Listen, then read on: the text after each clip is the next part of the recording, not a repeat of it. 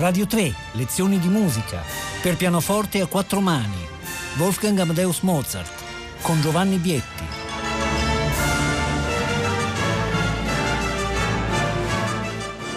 Buongiorno da Giovanni Bietti, benvenuti. Continuiamo il nostro ciclo di lezioni di musica dedicate al pianoforte a quattro mani e ai due pianoforti.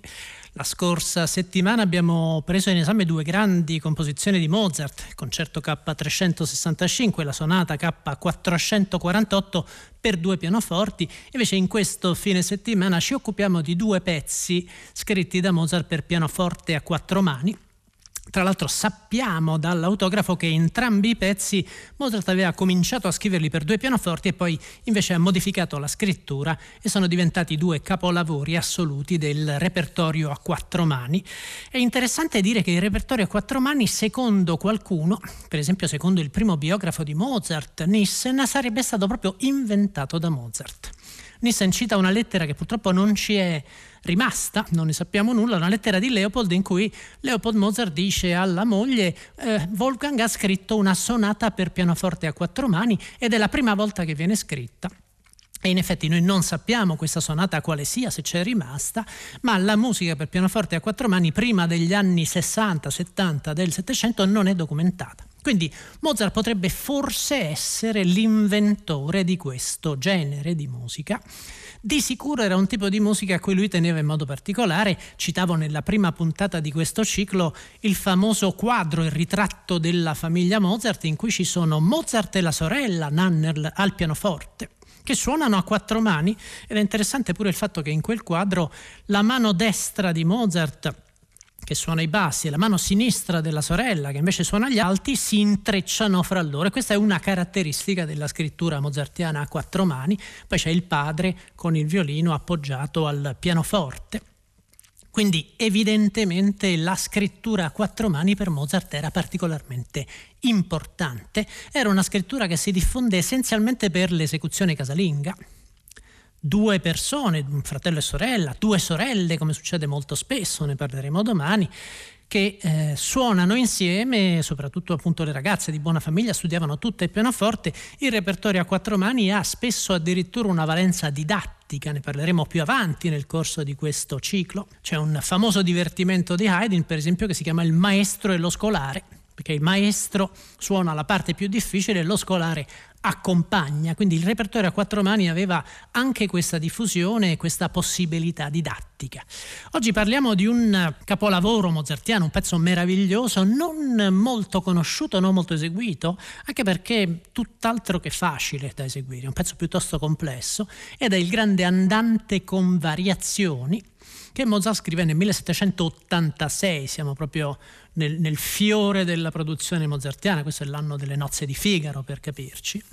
Un andante con variazioni sono esattamente un tema, un bellissimo tema quasi sicuramente originale, non, non, abbiamo testimonianze che sia un tema di qualcun altro, con cinque variazioni e una coda. Ed è un pezzo che in qualche modo è paradigmatico dello stile sia musicale sia lo stile proprio di variazione mozartiano. Naturalmente parlando delle variazioni, di recente avete avuto la possibilità di ascoltare proprio un ciclo di lezioni di musica dedicate alle variazioni. Parlando di variazioni, beh, sappiamo bene che ciò che conta davvero è la qualità del tema cioè che idee il tema dà al compositore per l'elaborazione. Si tratta di un repertorio che per gran parte della storia della musica, in questo periodo anche funzionava molto per improvvisazione, per variazione estemporanea e magari in un secondo momento poi il compositore metteva sulla carta ciò che era uscito. In questo caso invece abbiamo un autografo molto dettagliato e in effetti il tema ha delle caratteristiche molto complesse, molto ricche. Ci sono diversi elementi che il compositore userà nell'elaborazione. Io direi che per cominciare la nostra esplorazione di questo K501 ascoltiamo semplicemente il tema che dura circa un minuto, poco meno.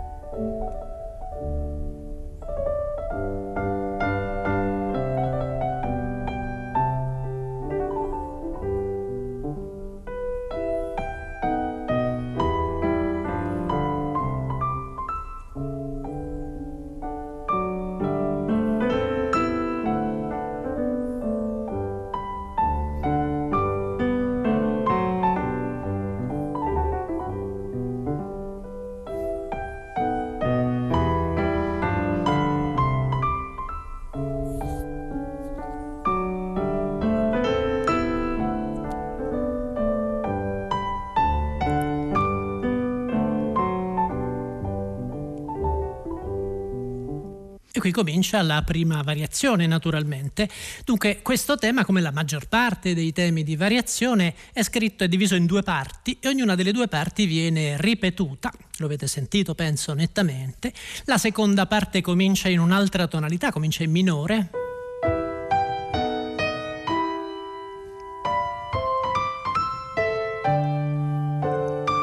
Questo è l'inizio della seconda parte, quindi questo passaggio al modo minore che riconosceremo abbastanza chiaramente nelle varie variazioni. Guardiamo per esempio il fraseggio, comincia con un tema assolutamente regolare. E adesso il, ritmo accelera. Soprattutto questo abbellimento che viene subito ripreso per la terza frase. Invece è statica. E poi la quarta frase.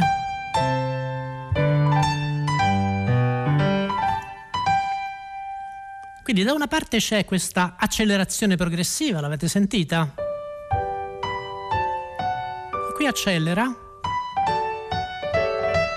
E poi c'è questo elemento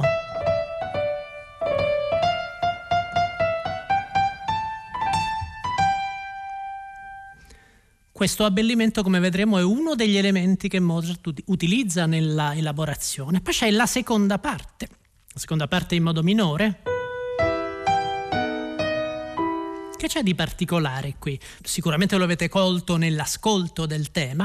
E a questo punto Mozart inserisce l'imitazione fra i due strumenti. Il primo suona e il secondo risponde. Sentite come?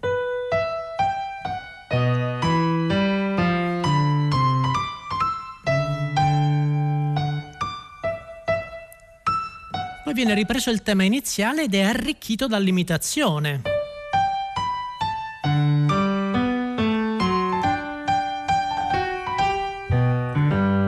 Di nuovo l'abbellimento. Avete sentito come la seconda parte è più complessa, è più complessa a livello armonico, c'è questo passaggio in modo minore. C'è l'imitazione.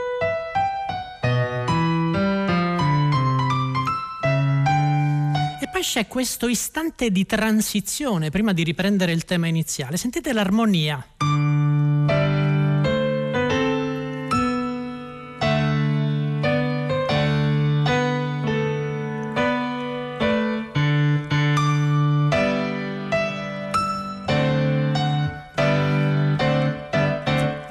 Diventa molto complessa, molto dissonante addirittura. La scrittura mozartiana naturalmente nasconde questa complessità, ma è interessante vedere in che modo Mozart sfrutta proprio questo istante per creare alcune delle tensioni armoniche più sorprendenti di tutto il brano nel corso delle variazioni.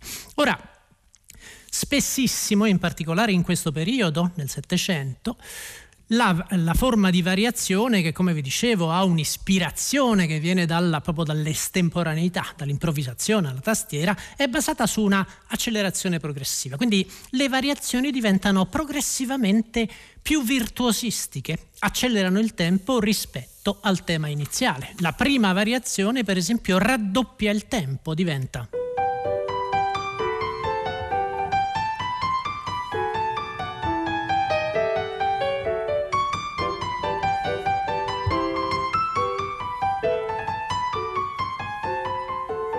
un movimento continuo, l'inizio era...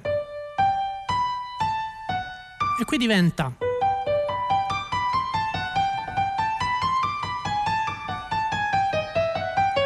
Sentite un moto perpetuo di valori che sono dimezzati, quindi più veloci. Avete sentito anche il modo in cui all'interno di questa frase, nella variazione, Mozart fa rientrare l'abbellimento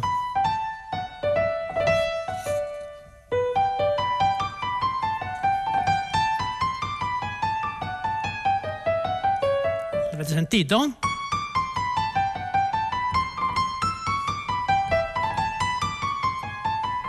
Vedete il modo in cui questo piccolo abbellimento, questa sorta di rullo di tamburo, si inserisce proprio all'interno del tessuto, quindi diventa un ulteriore elemento di complessità. Da una parte c'è l'accelerazione, dall'altra c'è questo elemento motivico che comincia, come possiamo dire, a permeare il tessuto musicale. Sentiamo la seconda parte, quella che passa in minore. Bene, qui Mozart rispetta pienamente l'imitazione fra i due esecutori, non fra i due strumenti perché lo strumento è unico naturalmente.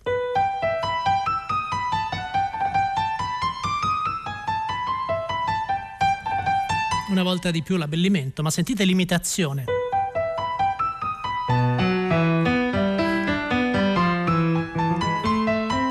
Scusate, devo, devo, leggere naturalmente dalle due parti, non è semplicissimo. Una volta di più questa è musica che va vista eseguire. Eh, idealmente stando molto vicini perché questa è musica da salotto, la musica a quattro mani si suonava in piccolissimi ambienti e magari i due esecutori si esibivano per un pubblico scelto di pochissime persone e questo naturalmente permetteva di cogliere da vicino l'interazione fra i due esecutori. Avete colto comunque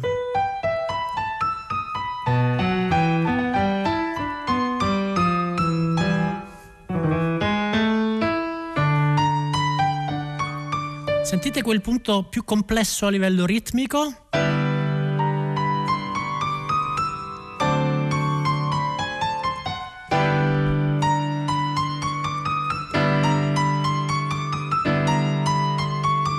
È impressionante sono naturalmente delle appoggiature, ma dal punto di vista armonico potrebbe benissimo essere musica addirittura di tradizione afroamericana dell'inizio del Novecento. C'è una modernità in questo pensiero assolutamente meravigliosa. Beh, vediamo la seconda variazione. Intanto il tempo accelera ulteriormente. L'inizio era... La seconda variazione raddoppia il tempo. Non il tempo, la scansione nella terza variazione il tempo viene ulteriormente accelerato. Il secondo esecutore, l'esecutore che, a cui sono riservati i bassi, suona interamente in ritmo di terzine.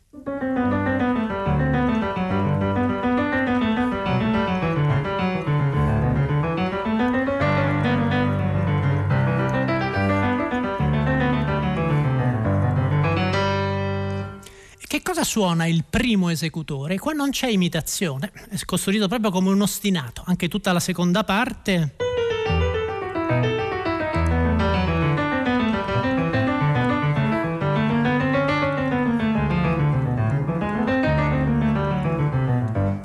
Il, l'esecutore che suona al grave ha questo ostinato di terzine, quindi il ritmo si intensifica ulteriormente. Vi faccio sentire la parte del, del primo, che suona.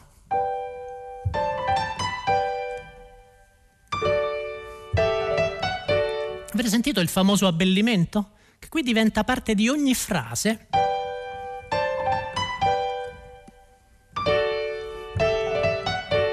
Questa invece resta statica.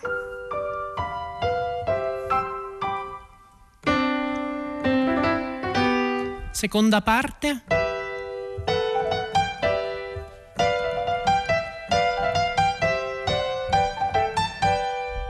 Avete visto l'intensificazione anche nell'uso di questo piccolo motivo, il famoso abbellimento? Una volta, due volte, tre.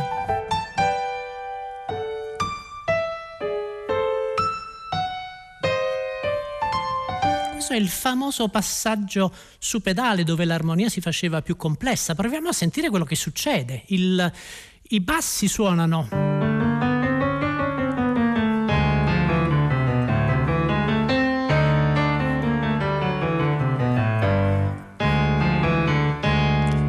Vediamo se riesco a suonarli tutti e due insieme.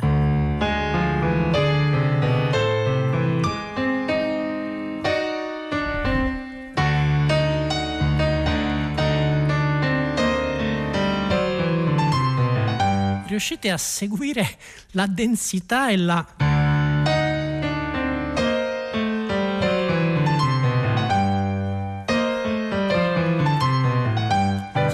impressionanti. Avete visto anche il modo in cui di variazione in variazione le dissonanze diventano più complesse. Qui raggiungiamo veramente un punto culminante. Eh, è sempre possibile riconoscere funzionalmente le armonie che Mozart sta usando, ma addirittura si potrebbe dire che qui stia quasi uscendo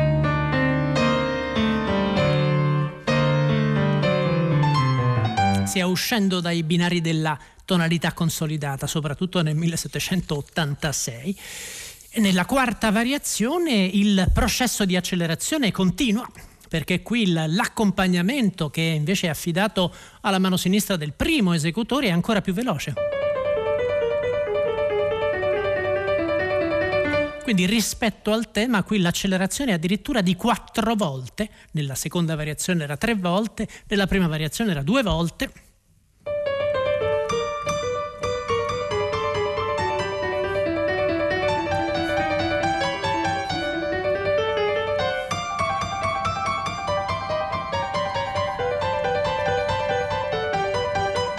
un pezzo molto anche complesso da, da suonare, vi assicuro.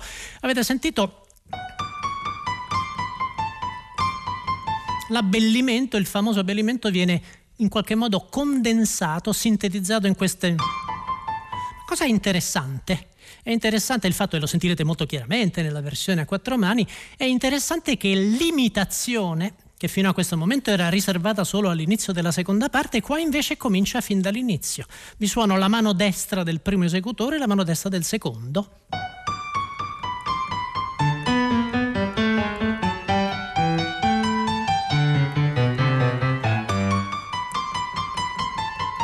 Avete sentito?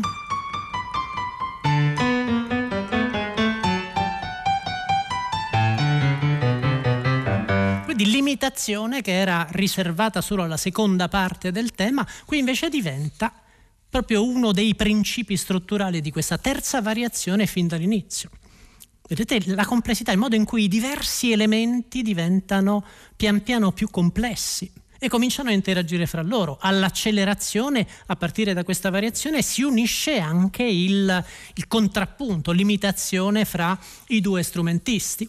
Proviamo a sentire la variazione successiva che in maniera assolutamente tipica abbiamo raggiunto direi la massima accelerazione possibile, dopo questo diventerebbe ipervirtuosistico e a questo punto la quarta variazione rallenta il tempo ed è in minore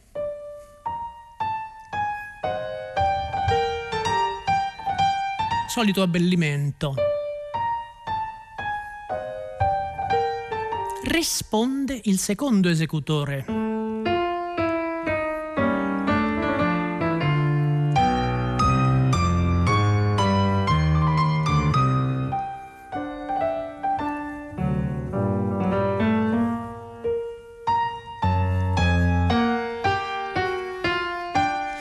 Posso suonarvi tutte le quattro voci, ma sentite la densità contrappuntistica, questi cromatismi un po' dolenti.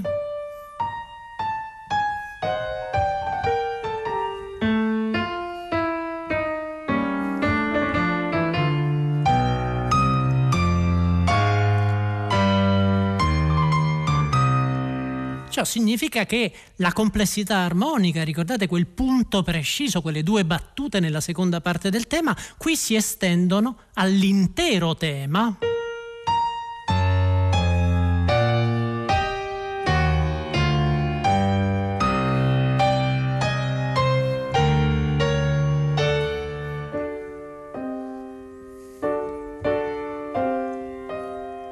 Curiosamente questo istante così statico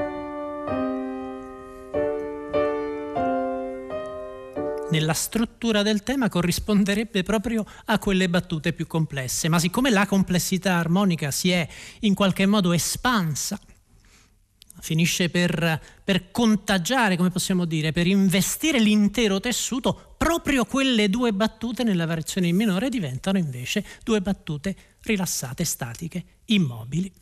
E poi c'è la quinta ed ultima variazione, come scrive Mozart, che è una variazione che in qualche modo sintetizza la seconda e la terza, perché è doppia, non, non è scritta alla ripetizione, ognuna delle due parti viene variata due volte. Comincia per esempio la sinistra, l'esecutore numero uno, il basso, suona così.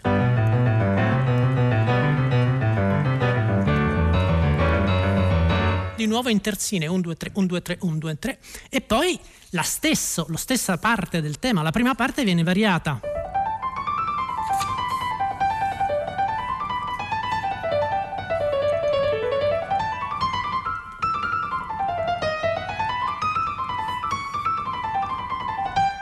ho studiato questo pezzo, lo sto leggendo, ma vi rendete conto anche della complessità, della complessità virtuosistica. Quindi questa è tecnicamente una variazione doppia, una variazione divisa in due parti, in cui Mozart recupera il tipo di scrittura ritmica della seconda e della terza e poi c'è una meravigliosa coda conclusiva, un altro gesto tipico delle variazioni mozartiane. Fra le cose più interessanti di, questo, questa coda che comincia da una tonalità lontana c'è il fatto che il tema si sposta, diventa più rilassato, invece di essere diventa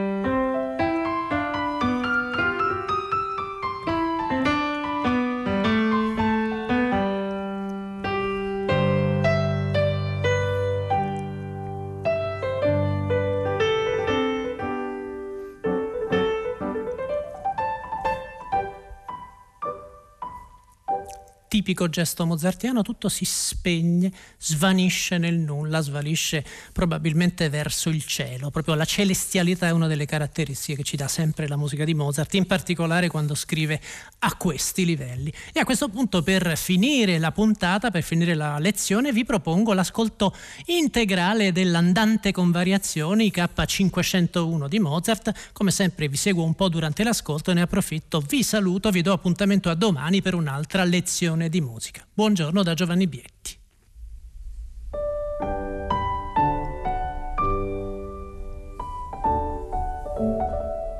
L'abbellimento. Di nuovo. Ripetizione.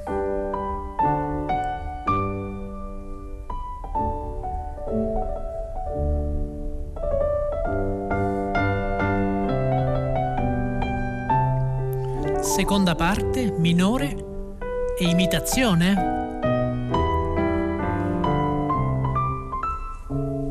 Attenzione all'armonia.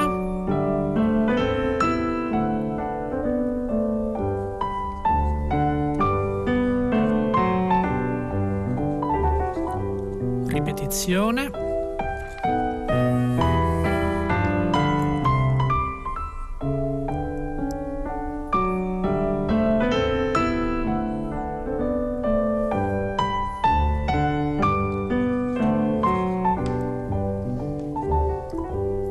Variazione,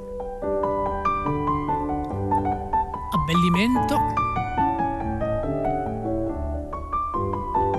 abbellimento, ancora, ripetizione.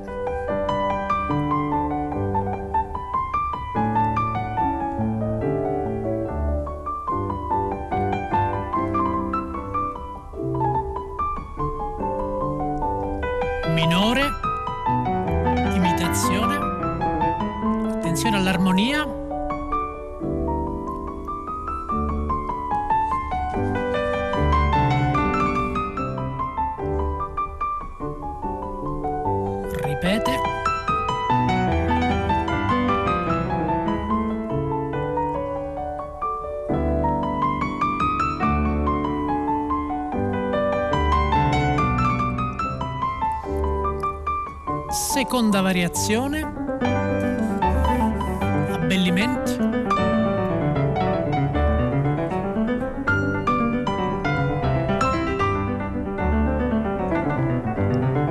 Ripete.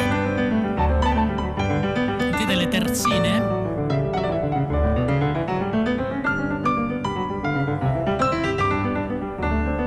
Seconda parte.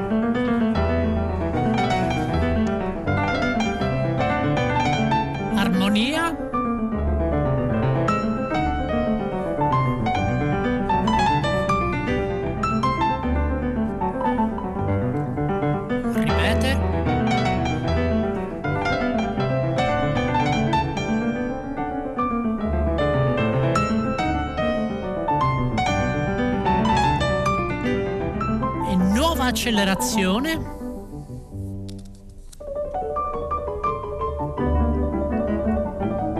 imitazione.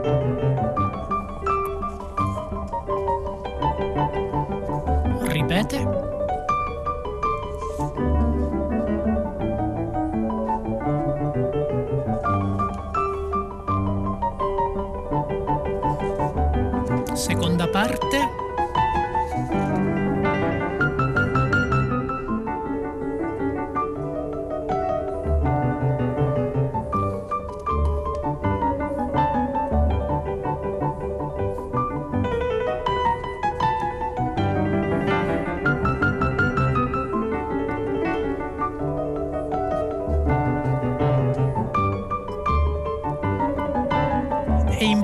Improvvisamente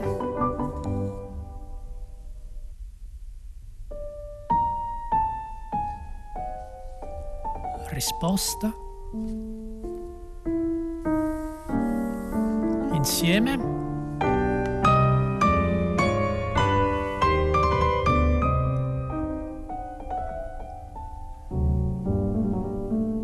ripete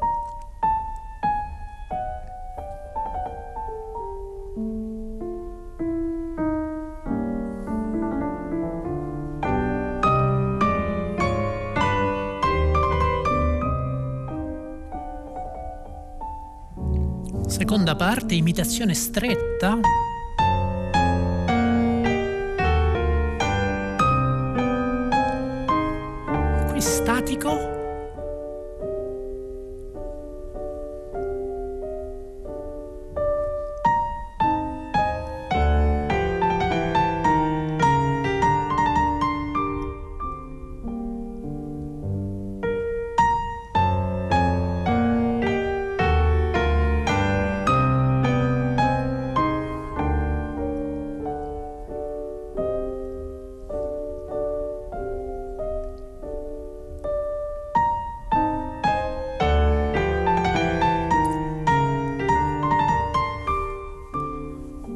Maggiore, doppia variazione,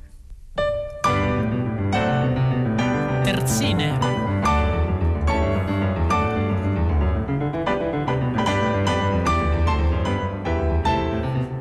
Quartine.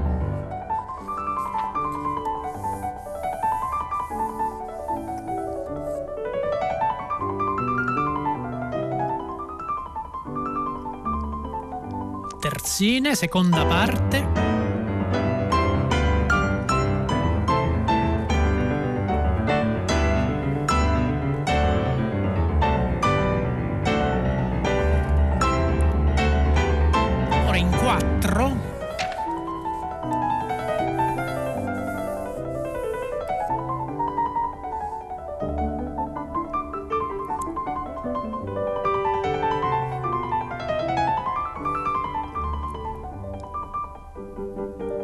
Attenzione.